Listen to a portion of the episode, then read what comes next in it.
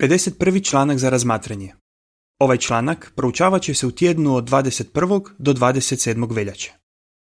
Nastavi slušati Isusa. Tematski redak. Ovo je moj voljeni sin, koji mi je po volji, njega slušajte. Matej 17.5. Pjesma 54. To je put. Sažetak. Isus nas potiče da uđemo na uska vrata i idemo putem koji vodi u život. Isto tako, on nam kaže da se trebamo pomiriti sa svojim suvjernicima ako je među nama došlo do nekih trzavica. S kojim bismo se izazovima mogli suočiti dok se trudimo primijeniti Isusove savjete i kako možemo nadvladati te izazove? Prvi i drugi odlomak. Pitanje A. Koju su zapovjedi dobila trojica Isusovih apostola i kako su oni na to reagirali? Pitanje B. Što ćemo razmotriti u ovom članku? Nakon Pashe 32. godine apostoli Petar, Jakov i Ivan dobili su zadivljujuću viziju. Na jednoj visokoj gori, po svoj prilici na nekom od obronaka gore Hermona, Isus se preobrazio pred njima. Lice mu je zasjelo kao sunce, a haljine su mu postale blistave kao svjetlost. Matej 17.1-4 Pred kraj te vizije apostoli su čuli Boga kako kaže Ovo je moj voljeni sin, koji mi je po volji, njega slušajte. Matej 17.5 ta trojica apostola svojim su načinom života pokazala da doista slušaju Isusa. Time su nam pružili primjer na koji se trebamo ugledati. No kako možemo slušati Isusov glas? U prethodnom članku vidjeli smo što ne bismo trebali činiti. U ovom članku razmotrit ćemo dvije stvari koje bismo trebali činiti. Uđite na uska vrata. Treći odlomak. Pitanje. Što trebamo učiniti prema riječima iz Mateja 7, 13 i 14?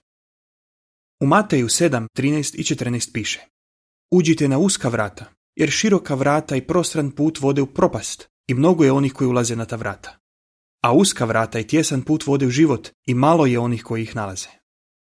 Zapazi da je Isus rekao da postoje dvoja vrata, široka i uska, i da ona vode na dva različita puta, jedan koji je prostran i jedan koji je tjesan. Ne postoji treći put. Mi sami moramo odlučiti kojim ćemo putem ići. To je najvažnija odluka koju moramo donijeti. Naš vječni život ovisi o tome što ćemo odlučiti. Četvrti odlomak. Pitanje. Kako bi opisao prostrani put? Trebamo imati na umu koja je razlika između prostranog i tjesnog puta. Prostrani put vrlo je privlačan jer je njime lako putovati. Nažalost, mnogi ljudi odluče ići tim putem i raditi ono što rade i svi drugi koji njime idu. Oni ne svaćaju da Sotona đavo navodi ljude da idu prostranim putem i da taj put vodi u smrt. Peti odlomak. Pitanje. Što su neki poduzeli kako bi pronašli tjesan put i počeli njime ići? Za razliku od prostranog puta, drugi put je tjesan. Isus je rekao da je malo onih koji ga nalaze. Zašto je to rekao? Zanimljivo je da je u idućem redku Isus upozorio svoje sljedbenike da se čuvaju lažnih proroka. Prema nekim procjenama, u svijetu postoje tisuće religija i većina njih tvrdi da naučava istinu o Bogu. Zbog toga su milijuni ljudi toliko zbunjeni ili zaslijepljeni da se uopće ne trude pronaći put koji vodi u život. No taj se put može naći. Isus je rekao, ako se držite mojih riječi, zaista ste moji učenici. I upoznaćete istinu i istina će vas osloboditi. Ivan 8, 31 i 32 Ti si dobro postupio zato što se nisi poveo za mnoštvom, nego si tražio istinu.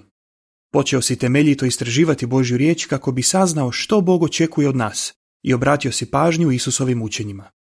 Između ostalog, saznao si da Jehova očekuje od nas da odbacimo učenja krive religije i da prestanemo sudjelovati u proslavama koje imaju pogansko porijeklo.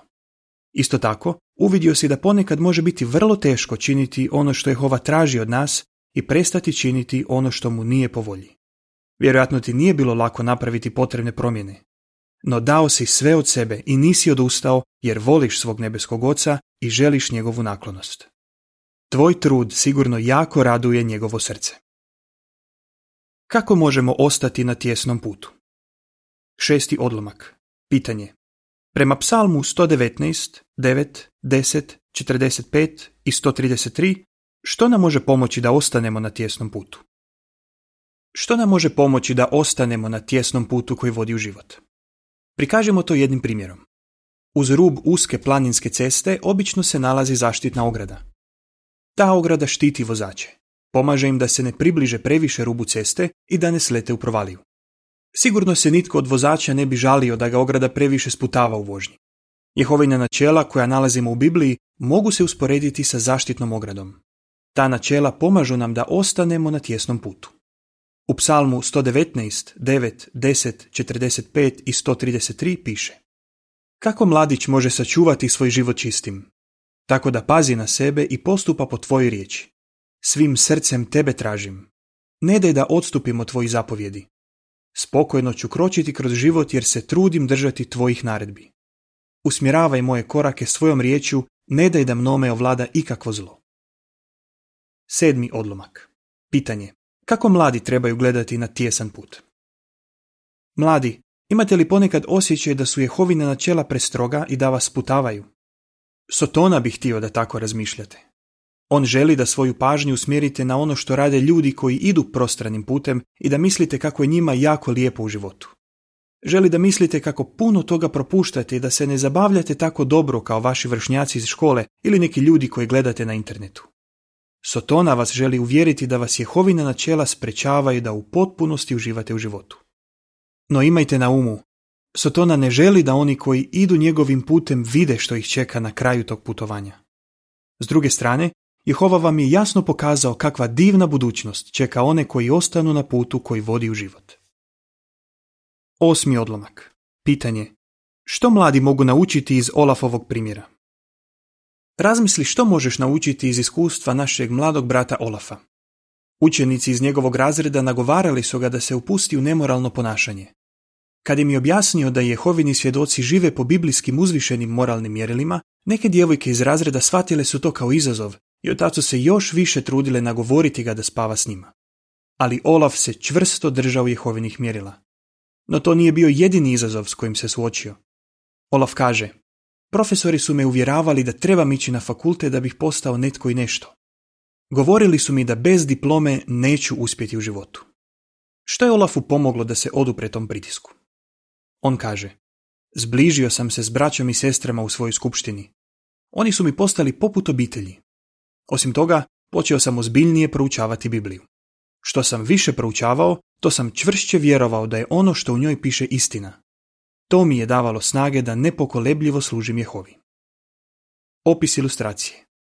Kao što ograda štiti vozača koji se vozi uskom planinskom cestom, tako i nas štite Božja načela.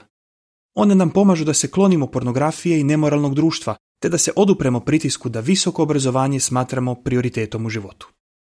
Tekst uz ilustraciju glasi Boži savjeti i načela pomažu nam da ostanemo na tjesnom putu. Deveti odlomak. Pitanje. Što trebaju činiti oni koji žele ostati na tjesnom putu? Sotona bi htio da skreneš s puta koji vodi u život. On želi da poput većine ljudi ideš prostranim putem koji vodi u propast.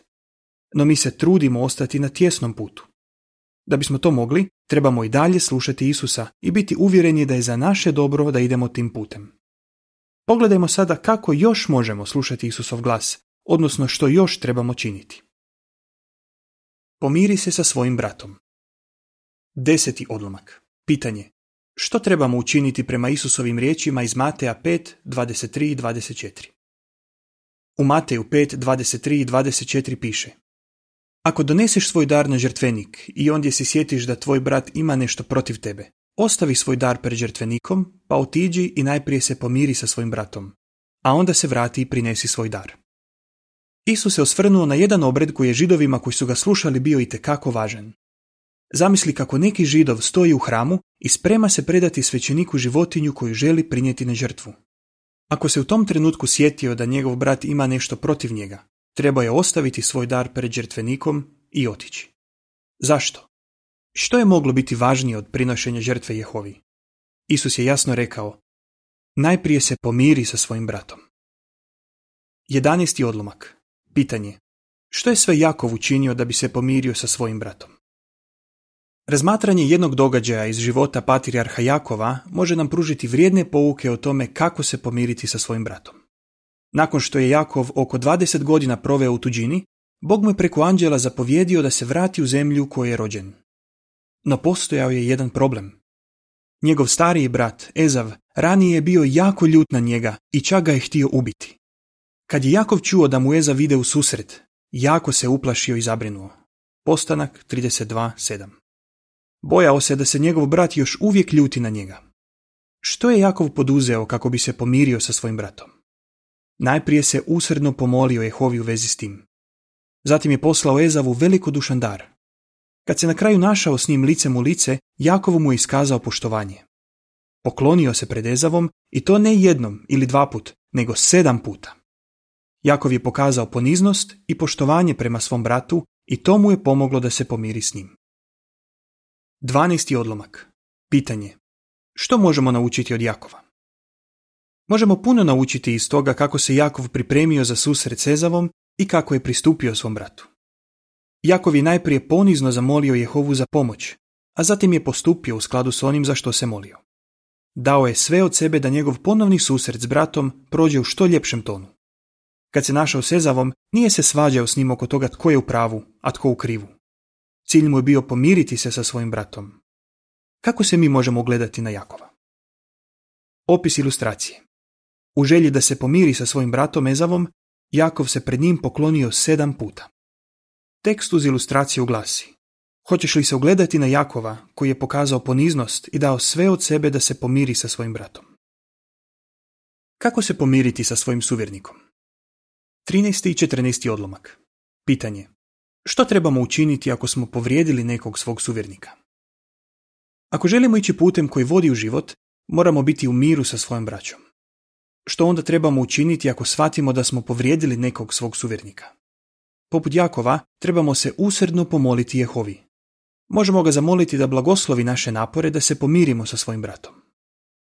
Isto tako, trebamo se iskreno preispitati. Na primjer, možemo se upitati Jesam li spreman progutati svoj ponos, ponizno se ispričati i pomiriti se sa svojim bratom ili sestrom? Kako će se Jehova i Isus osjećati ako učinim prvi korak kako bi se pomirio s tom osobom? Odgovori na ta pitanja mogu nas potaknuti da poslušamo Isusa i ponizno pristupimo svom suvjerniku kako bismo se pomirili s njim. U tom pogledu možemo se ugledati na Jakova. 15. odlomak. Pitanje. Kako nam primjena načela iz Efežanima 4, 2 i 3 može pomoći da se pomirimo sa svojim bratom? Zamisli samo što bi bilo da je Jakov s visoka razgovarao sa svojim bratom i da se počeo svađati s njim. To sigurno ne bi izašlo na dobro. Kad pristupimo svom bratu kako bismo riješili neku nesuglasicu, trebamo se ponizno ponašati. U Efežanima 4, 2 i 3 piše Budite istinski ponizni i blagi. Budite strpljivi. Podnosite jedni druge s ljubavlju. Svesredno se trudite održati jedinstvo koje imate zahvaljujući duhu, tako da čuvate mir koji vas povezuje. U mudrim izrekama 18.19 piše Povrijeđenog brata teže je pridobiti nego osvojiti utvrđeni grad. I neke su svađe kao zasloni na tvrđavi. Ponizna isprika može nam pomoći da pridobijemo svog brata i pomirimo se s njim. 16. odlomak. Pitanje. O čemu trebamo dobro razmisliti i zašto? Trebamo dobro razmisliti što ćemo reći svom uvrijeđenom bratu i kako ćemo mu to reći. Kad budemo spremni, trebamo mu pristupiti s ciljem da uklonimo bol iz njegovog srca. Brat bi nam u početku mogao reći nešto što baš i nije ugodno čuti. Mi bismo se lako mogli naljutiti ili se početi opravdavati, no to sigurno ne bi dovelo do pomirenja.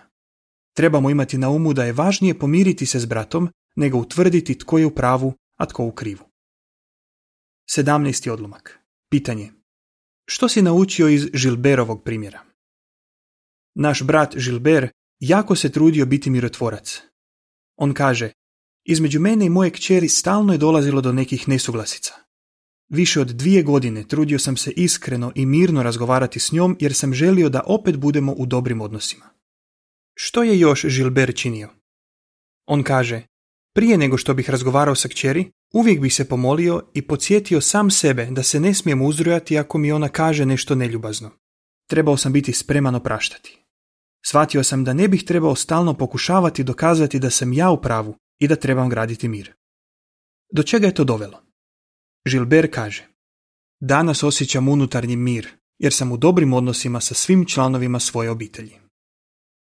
18. i 19. odlomak. Pitanje. Što trebamo učiniti ako smo nekoga povrijedili i zašto trebamo tako postupiti? Što onda trebaš učiniti kad shvatiš da si povrijedio nekog suvjernika? Postupi po onome što je Isus rekao i pomiri se sa svojim bratom. Moli se Jehovi u vezi s tim i uzdaj se u to da će ti njegov sveti duh pomoći da obnoviš narušeni odnos. Budeš li tako postupio, bit ćeš sretan, te ćeš i u toj situaciji pokazati da slušaš Isusa. Zahvalni smo što nam Jehova s ljubavlju pruža vodstvo preko Isusa Krista, koji je glava skupštini. Poput apostola Petra, Jakova i Ivana, dajmo sve od sebe da slušamo Isusa. Vidjeli smo da to možemo činiti tako da se trudimo pomiriti sa suvjernikom kojeg smo povrijedili i tako da ostanemo na tjesnom putu koji vodi u život. Budemo li tako postupali, bit ćemo sretni već danas, a i u svu vječnost. Što si naučio? Zašto trebamo slušati Isusa i ostati na tjesnom putu? Zašto je važno da se pomirimo s osobom koju smo povrijedili? Kako nam koristi to što slušamo Isusa? Pjesma 130. Spremno opraštajmo. Kraj članka.